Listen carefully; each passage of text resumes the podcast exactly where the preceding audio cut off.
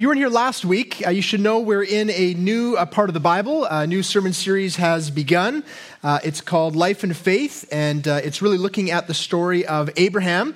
And so we are in the book of Genesis. Um, last week we were in Genesis 12. Uh, today we're going to be in Genesis 15, and that's because uh, this series is a little bit different. Instead of going exactly verse by verse, chapter by chapter, we're kind of hitting some of the highlights of Abram's life, really kind of getting a picture of his character and how God worked in his life. And so we will end up uh, in chapter 15 today.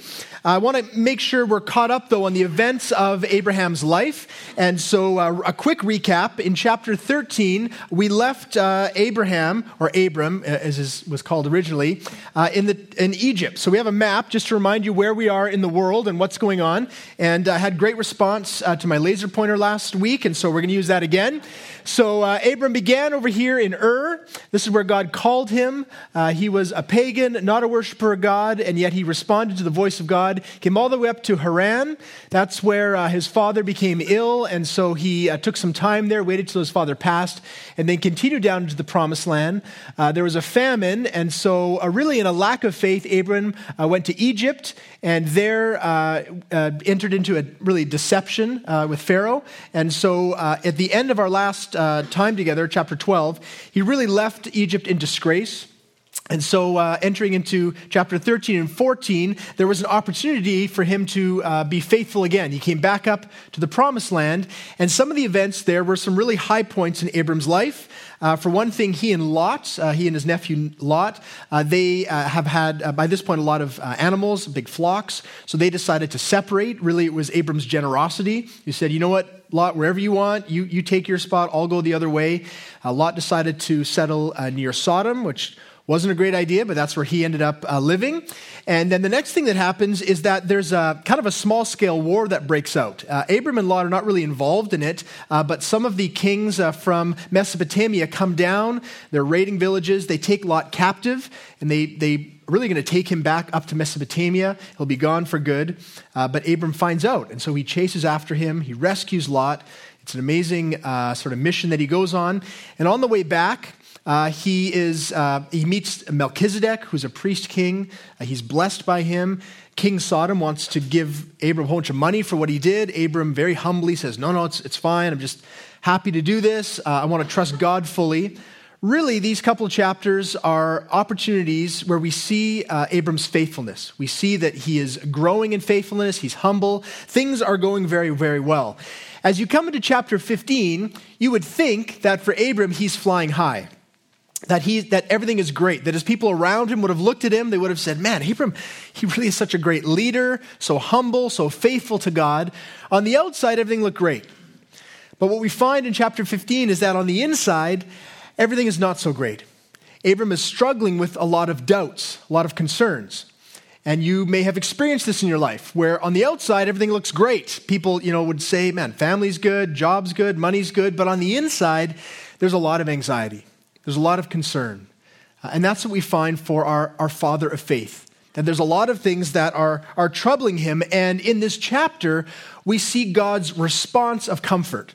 God comforts Abram in some really beautiful ways. And in that, it's a testimony to who God is. He really restates his intention to bless Abram, blesses him with his, his presence, and so, with the idea that we're going to see a God of comfort, let's, let's look to our text. It's chapter 15. We're going to read, I'm going to read the whole thing, verses 1 to 21. And uh, I'll warn you, there are some parts in here that are going to be a little uh, confusing, troubling. If you haven't read this text before, uh, there's some parts with these animals that uh, you're going to say, How in the world is that comforting to Abram? Don't worry, we'll get there, but just to uh, kind of get us uh, on the same page. So here is God's word to us this morning, uh, beginning in verse 1. After these things, the word of the Lord came to Abram in a vision Fear not, Abram, I am your shield. Your reward shall be very great. But Abram said, O Lord God, what will you give me? For I continue childless. And the heir of my house is Eliezer of Damascus. And Abram said, Behold, you have given me no offspring, and a member of my household will be my heir. And behold, the word of the Lord came to him This man shall not be your heir, your very own son shall be your heir. And he brought him outside and said, Look toward heaven and number the stars, if you are able to number them. And then he said to him, So shall your offspring be. And he believed the Lord, and he counted it to him as righteousness. And he said to him, I am the Lord, who brought you out from Ur of the Chaldeans to give you this land to possess. But he said, O Lord, how am I to know that I shall possess it? And he said to him, Bring me a heifer three years old, a female goat three years old, a ram three years old, a turtle dove, and a young pigeon. And he brought him all of these, cut them in half, and laid them half each over against the other, but did not cut the birds in half. And when the birds of prey came down on the carcasses, Abram drove them away. As the sun was going down, a deep sleep fell on Abram. And behold, a dreadful and great darkness fell upon him.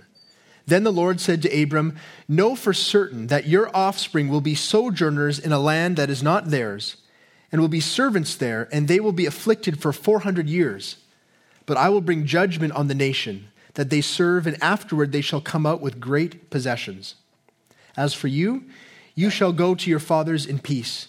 You shall be buried in a good old age.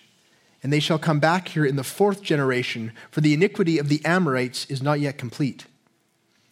When the sun had gone down and it was dark, behold, a smoking firepot and a flaming torch passed between these pieces. On that day, the Lord made a covenant with Abram, saying, To your offspring I give this land, from the river of Egypt to the great river, the river Euphrates, the land of the Kenites, the Kenizzites, the Cadmonites, the Hittites, the Perizzites, the Rephaim, the Amorites, the Canaanites, the Girgashites, and the Jebusites. All the ites.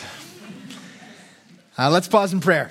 Lord God, thank you for this word, Lord. Thank you, God, that uh, we come to you uh, and, Lord, you speak to us. And I pray, God, that this morning you would give us all ears to hear what you are saying. I pray, God, that we would see in this text the great comfort you have for Abram and by extension, your comfort for us.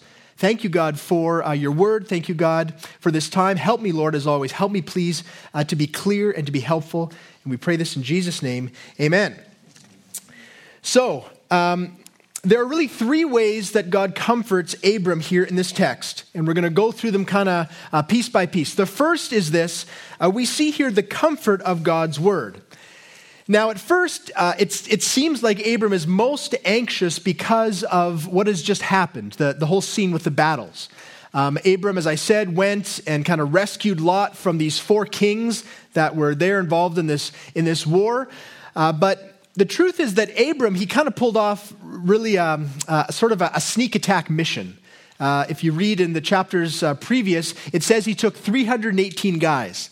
He didn't have a huge army, just 318 guys, and they went under the cover of night, and they chased after, uh, you know, the, the kings who had Lot, and they kind of, um, through sort of guerrilla warfare tactics, they came, they surprised them, they grabbed Lot, and they took off. So it was a successful mission, but you can imagine that Abram might be thinking, you know, what if, what if they come back after me? He, he doesn't really have a big army to protect himself. And so there's some anxiety that would no doubt be in his heart. And we see in uh, verse 1, it seems like God is speaking to these uh, concerns directly. Because God says, Fear not, Abram, I am your shield. Your reward shall be very great. You have this idea that God is saying, you know, don't worry, I will protect you look to me for, for protection and help, even that uh, symbol of a, of, a, of a shield, a military armament. God is saying, I am the one where you will find comfort and protection. And you'd think that, well, that, that kind of answers the question. God's calling Abram to have you know, faith and to trust him. But what we find is that that's not really the main issue in Abram's heart. Kind of like sometimes, you know, when there's a, where there's a, a kid who's crying and you go to try to comfort him, looks like maybe, oh, he scraped his knee or something going on but, but he keeps sobbing and, and maybe as a parent, you're like, what, what, is, what is going on? What's the problem? the kids at school are bugging me. And you realize there's some deep, real hurt. That's deep, you know, there's something that's been bothering them for a while. And that's the real issue. The scraped knee or something superficial, that was just an opportunity to, to remember your, your sadness and your concern. That's what we find for Abram. He's really concerned about the fact that God had promised him a great nation, many, many people that would come from him, but he has no child and also that he would be able to possess this land, but it seems like he has to live in tents forever on it. When is he going to be able to possess it?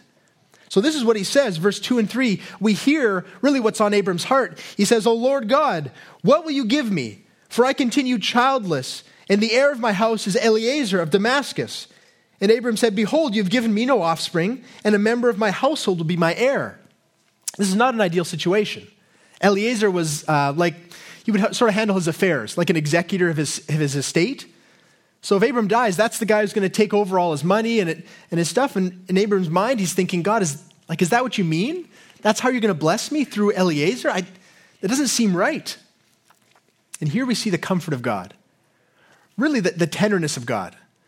Because God could have simply rebuked Abram in this moment and said, I, I told you what I will do. We see that elsewhere in the Bible. Do you remember uh, Zechariah in the New Testament? Very similar situation. God comes to him and says, Your, your wife Elizabeth is going to have a child. And Zechariah says, I don't know if you know God, but we're, we're both pretty old. I don't think that's possible. And God renders him mute. That's his rebuke because he doubted the word of God. But we don't get that here. And I think it's because really in Abram's heart there, there's a sense that he, that he doesn't totally disbelieve God. He's, he's not mocking God in any way. He's simply saying, God, I, I don't see how this is going to happen. If you remember the man that comes to Jesus in Mark 9, and he says, you know, I want him to help his son. And, and Jesus says, you know, you know, I can. And he sort of questions his faith. The man says, look, I, I believe, but help my unbelief. There, there's a tension in me. And I think we often feel that. Lord, we believe that you're at work. We believe that you say who you are, but I, the circumstances of my life make it really hard for me to see how this is going to work out. And for Abram, he's in that moment. He needs reassurance. And God gives him that. God gives him greater detail about his plans, about how exactly he will make this come to pass. So in verses 4 and 5, it says, Behold, the word of the Lord came to him. This man, Eliezer, shall not be your heir. Your very own son shall be your heir. And he brought him outside and said, Look toward heaven and number the stars, if you are able to number them. And then he said, So shall your offspring be. Man, what a beautiful picture. I mean, if you can just imagine Abram there looking up at the night sky, I mean, there's no, there's no cities nearby. It's just a blanket of stars, billions of stars. And God is saying, that, that's how many kids I'm going to give you. I mean, for, for, your ancestry, not all at once. That, that would be a lot. God's saying, that's, that's the, the magnitude of my blessing. that's my plan for you, and it will come through your own son. I mean, this is a beautiful picture. This would be encouraging for us, but also for Abram. If you remember, he was a worshiper of the moon, that was his culture. He was used to looking up at, at the sky and, and trying to get answers from, from gods who wouldn't speak, from celestial bodies, trying to figure out some meaning for his life. And now, when he looks up at the sky, he's able to remember the God who speaks, the God who has, has a power to actually bring this blessing into his life. And I want you to, to look carefully at how it is that this encouragement comes to Abram. There's two times in our text here in these verses where it says this by the word of the Lord by the word of God, God comforts Abram. God brings counsel and blessing and, and greater clarity by the word of the Lord. And it strikes me that we don't, we don't fully appreciate what we have in this book, that we have God's word and that it speaks to us. I mean, there are times when things get very, very difficult that we tend to go back to the word of God. When things are, are really difficult, and that, that's a good thing. That's where we should turn. But in every area of our life, we have opportunity to receive the blessing of God. I heard a story. I don't know if you know the story of Corrie ten Boom. Uh, amazing uh, story. I have the book here. This is one that you should read uh, called The Hiding Place. It's a story of her life in Holland. Uh, she's a believer there, and uh, during the Nazi occupation, during World War II. And she uh, hides Jews and eventually is caught, her and her sister. I mean, they're, they're in their 60s, and they're taken off to prison and then to work camps. They're in one place called Ravensbrück, and it's, I mean, it's just a horrible place. But she's able to smuggle in a Bible. And throughout all of her time, her and her sister Betsy, they, they, they somehow hide this Bible. They have it in this little pouch behind her dress, and, and miraculously they get through different checkpoints, and, and it becomes such a source of help. And I wanted to read to you a passage because I think it, it reminds us of what we have in God's Word. So this is her, they're in the camps, her and her sister, they would have uh, meetings where they'd simply read from the Bible. And here's what she says she says, But as the rest of the world grew stranger, one thing became increasingly clear, and that was the reason that the two of us were here. Why others should suffer, we were not shown. As for us, from morning until lights out, whenever we were not in ranks for roll call, our Bible was the center of an ever widening circle of help and hope. Like waifs clustered around a blazing fire, we gathered about it, holding out our hearts to its warmth and light. The blacker the night around us grew, the brighter and truer and more beautiful burned the word of God. Who shall separate us from the love of Christ? Shall tribulation or distress or persecution or famine or nakedness or peril or sword? Nay. In all these things we are more than conquerors through him that loved us. Sometimes I would slip the Bible from its little sack with hands that shook. So mysterious had it become to me. It was new, it had just been written. I marveled sometimes that the ink was dry. I had believed the Bible always, but reading it now, it had nothing to do with belief. It was simply a description of the way things were, of hell and heaven, of how men act and how God acts.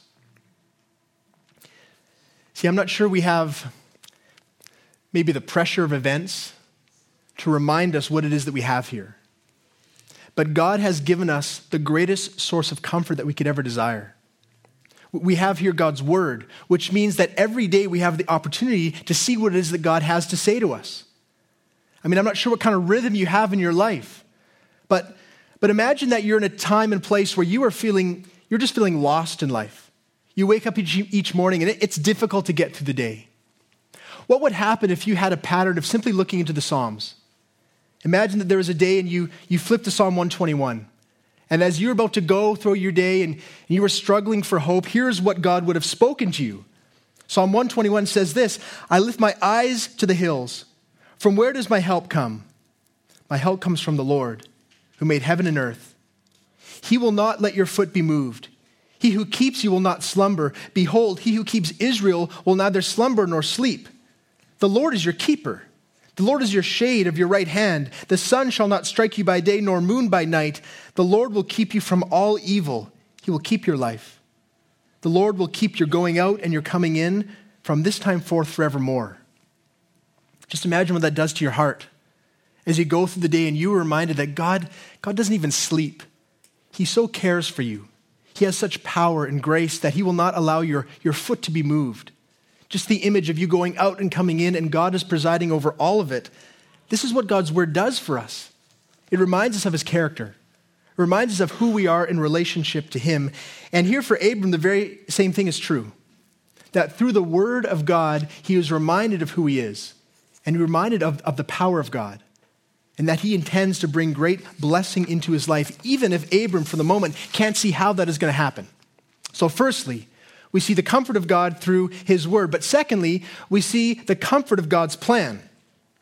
Now, the imagery of the stars would have been very encouraging. I mean, it's a beautiful picture. You would look up and, wow, that's, that's impactful. But so too were some of the added details. Abram thought uh, his, you know, all this would come through his uh, Eliezer, his, his guy, but God says, no, you're going to have a son. And he says, You're going to have many, many sons. It's, it's going to be an amazing blessing. The clarity of the plan is of greater help for Abram because he wants to know the details. He's trying to look at the circumstances of his life and figure out the blessing. They don't seem to match.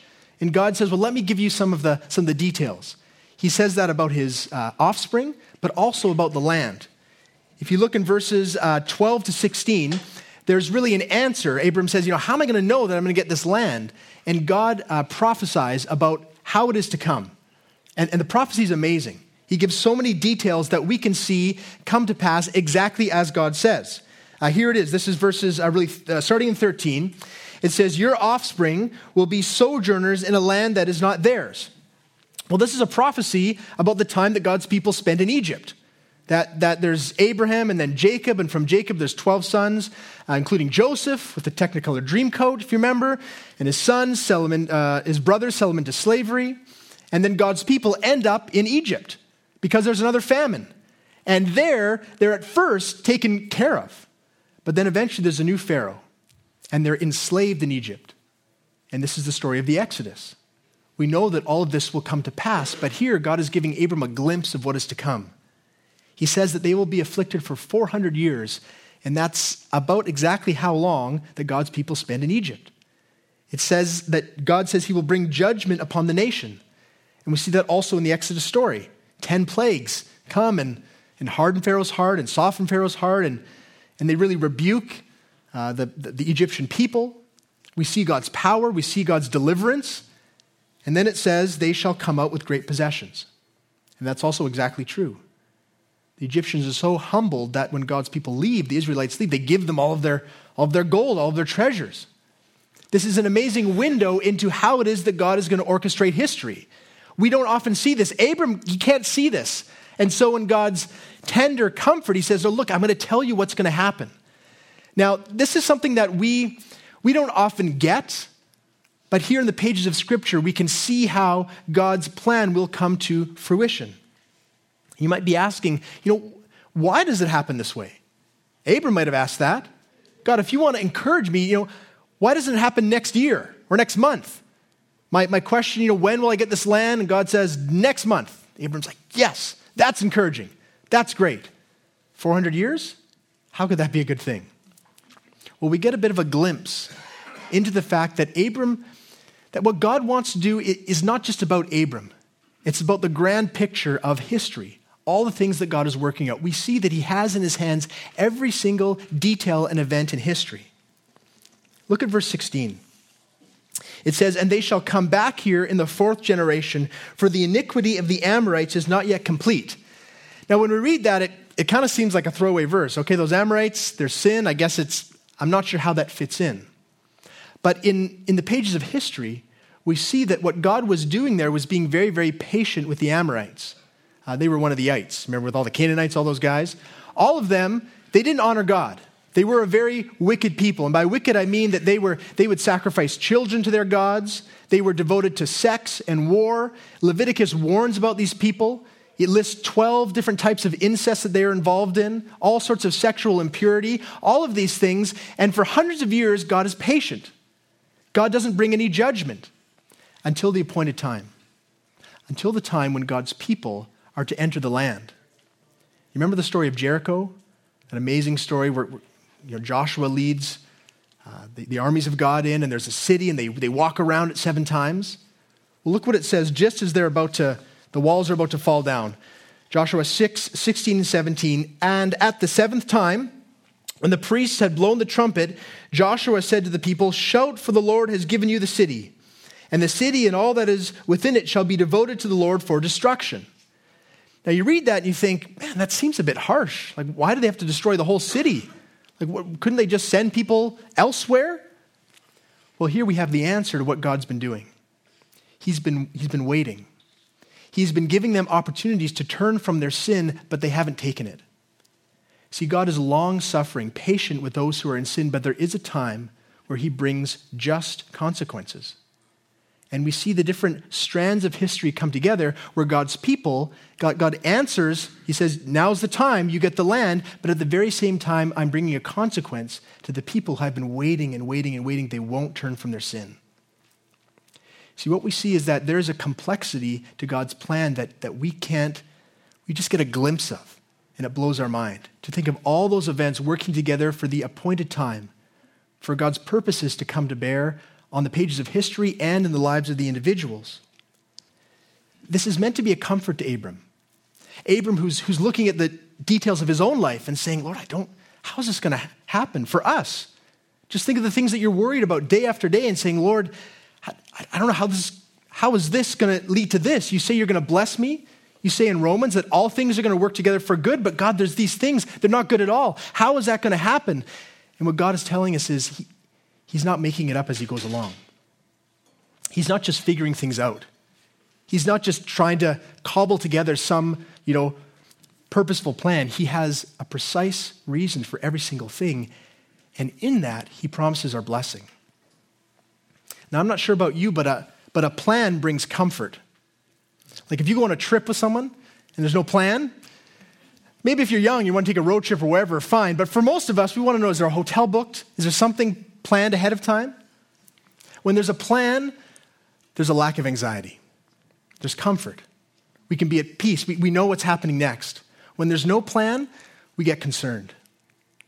There's a, there's a cathedral in Spain that, that really testifies to this. Have you heard of this cathedral? It's called La Sagrada Familia. Uh, this is an amazing cathedral. This is the most famous cathedral now in Spain. Uh, people go here, and the, the, the, lineup is around the block three times over trying to get into this place. Uh, this cathedral was designed by this man, Antoni Gaudi. Uh, he was a, a, Catholic, obviously, and he wanted to build a cathedral that, that really um, showed the amazing wonder of God's design in nature. And so all of the design elements were very organic. He, he was a genius. And he spent all of his life, 76 years, working on this structure, but it didn't look like that first picture. Uh, it, it was barely started when he was 76 years old. Thankfully, though, he had left plans. He had tons of plans. He had drawings and illustrations, all the columns, all the facades, all the sculptures. And so other architects, this was back in the 1920s, they kept working on this building, and it was going great until the Spanish Civil War. See, the Spanish Civil War, uh, people were not very excited about Catholicism. And so they actually came in, some fascist hooligans, they came in and they burned down his studio. All of his plans, all of his molds, all of his designs for this church were gone. And in fact, by the end of the war, 12 people that were involved in the project, they were also killed. And so in the 1930s, this is what it looked like. Um, just one facade was up, part of the building, and, and they were looking at this thing, at the complexity of the design. They were thinking, how are we ever going to get this done? They spent years trying to figure out just a couple of windows, how they would fit into things. They, decades went by. Finally, by the 1970s, uh, the building looked like this. They had one other facade up, but there was no roof, there was no interior. They were really felt hopeless, that there was no way that they were going to be able to make this happen. Decades more went by, and finally, someone came along with a computer. And, and they used airplane design software to try to figure out how it is they could design this interior. It took them another two decades to get it done, and this is what the interior looks like.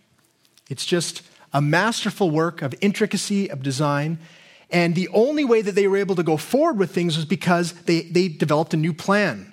Without a plan, they, they just couldn't see how things were going to fit together. But with a plan, they were able to make something that's, that's beautiful. And it's the same thing in our lives. Uh, that, that building, by the way, they're hoping by 2026 that it's going to be done. That's about 143 years after it started. So the lesson is this that with a plan, there is, there is comfort. There's assurance that we know where things are going. Without it, we tend to get very, very anxious. Do you believe that God has a plan for your life? Do you believe that He has every single thing in order? And that even though you can't see what is to come, that He knows exactly what is to come, and in the exact perfect time, He will bring into your life the things that you need. Not the things that you think you need, but the things you actually need. See, for Abram, he, he was saying, God, I, I just don't see it. I don't see how you're going to bring all these, these people. Sarah's getting older. I'm getting older. The land, like, how is this ever going to happen? And God says, Abram, you can trust me. Let me give you a little glimpse into the pages of history and how I am orchestrating every single thing. And you might be wondering, well, that, that's great for Abram. But what about me? I mean, where's my plan? Where's my glimpse into my future? And the answer is that there's actually one better thing than trusting the plan of God, and that's trusting God Himself. And if you've lived a life of, of faith, of, of following Jesus, you know that it's in the times of, of darkness and waiting that we cling to Him more fully. And so there is a plan. We can be sure of that. But our, our job is to trust the one who has written the plan, who is orchestrating all the events and trusting that He will bring everything for our good in the right time. Therein is the comfort of God also. Thirdly, last thing, there is comfort in God's covenant. And here we get to this very interesting uh, scene with these animals. So, what's, what's up with this? Um, just to be clear, this is in fact what happened. This isn't metaphor. Uh, God told Abram to get a heifer, which is a young female cow, a female goat, a ram, a turtle dove, and a pigeon, and he cut them in half. And then, after Abram went to sleep, God appeared. He appeared with two symbols one, a uh, smoking fire pot. This is a symbol of purity, that's where they purify metal. And the other one is a torch, a symbol of, of light, where God often manifests himself in terms of light. So you have God himself coming and passing between these animal carcasses that have been torn in two. And you have to think this is not comforting. This is disturbing. Like, actually, just thinking about it, I'm going to go home and I'm going to be a little bit disturbed. So, how is this helpful? Well, you have to understand for Abram, this is something that was very familiar. For us, this seems crazy, but this was a ceremony that the people of Abram's region that they actually did fairly often. Whenever they wanted to seal a treaty, whenever they wanted to seal an agreement, this is what they would do. In Mesopotamia, in Mari, up near where Abram lived, they would get an animal. They would cut him in two, and they would walk between it. And what they were saying in that is that if I don't hold up my end of the bargain, may I be like this animal. They're basically pledging their life and saying that this, this treaty, this, this land deal, whatever it is, that everyone would come around, be a public thing, and that everyone would see visually this is the extent of my commitment. I'm making a covenant. I will do this. You know I will do this because my very life is being pledged. See, for Abram, this would have been very, very comforting. He would have looked at this, he would have woken up, and his heart would have been filled. This is amazing that God would do this, that God would come and, and place himself in this position. Now, I think we're happy that we don't have this custom anymore.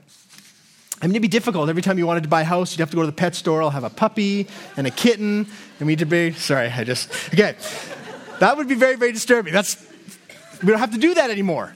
But we, we do often pledge ourselves. We try to find some way to legitimize our commitment. We have notary public stamp things. We, we sign things in the dotted line. We, with some way to say, look, I'm going to do what I say I will do. So, how is this helpful for us? How is this comforting for us? Well, a couple of important things we see. We see here that God is willing to put his life on the line to bless us. I mean, that's what he's doing here. He's invoking the curse of death upon himself and saying that this is the extent to which I promise to bless you, Abram, that I will do these things that I said I will do. But secondly, we see here that the entire burden of faithfulness is actually on God. If you notice, Abram isn't invited to pass between the animals. Normally, that's what you would do. Both people would pass between the animals. You both have a part of the deal to uphold. But see, God knows that Abram will never be able to be faithful, that we will never be able to be faithful. And so, in this strange ceremony, we have a big arrow pointing forward to another act of God, to, to the cross, where God doesn't just take on the possibility of death, He takes on death itself. See, this strange ceremony is, is fulfilled. The covenant that's pledged there is fulfilled in the cross, where Jesus says, You can't possibly be obedient. You've tried, you failed. But I've come to be obedient for you. See, I take the curse of death upon myself. I've resisted every temptation that you haven't in your sin. And I've gone to the cross, something that I don't deserve, because my intention, my commitment is to bring the promised blessing into your life. So even in the Old Testament, we see that God, in his grand plan, had always planned to end up at the cross. That that was always how all of this would be fulfilled. And so the, the question that this brings to our mind and to our heart is, is do we trust God in that way? Do we know Jesus in a saving way? Have we accessed all the blessings of God through the cross, through our faith in what Jesus had done for us. See, God made a covenant, and then He fulfilled it perfectly in Jesus. This brings us everything that we need, and we see in Abram the response, the right response. Way back in Genesis, Genesis 15, 6, also a part of our text, it says simply this And he believed the Lord, and he counted it to him, to him as righteousness. See, what this text reminds us is that God doesn't hold anything back. I mean, in those dark times, which, which you may be in, those, those questions you have of like, how much, how much does God really care? If this is happening, and this, and this frustration, and this prayer request, these things that are never going to get figured out, God, the temptation in our heart is, Lord, like, are you even listening? Are you even involved? It seems like you're silent.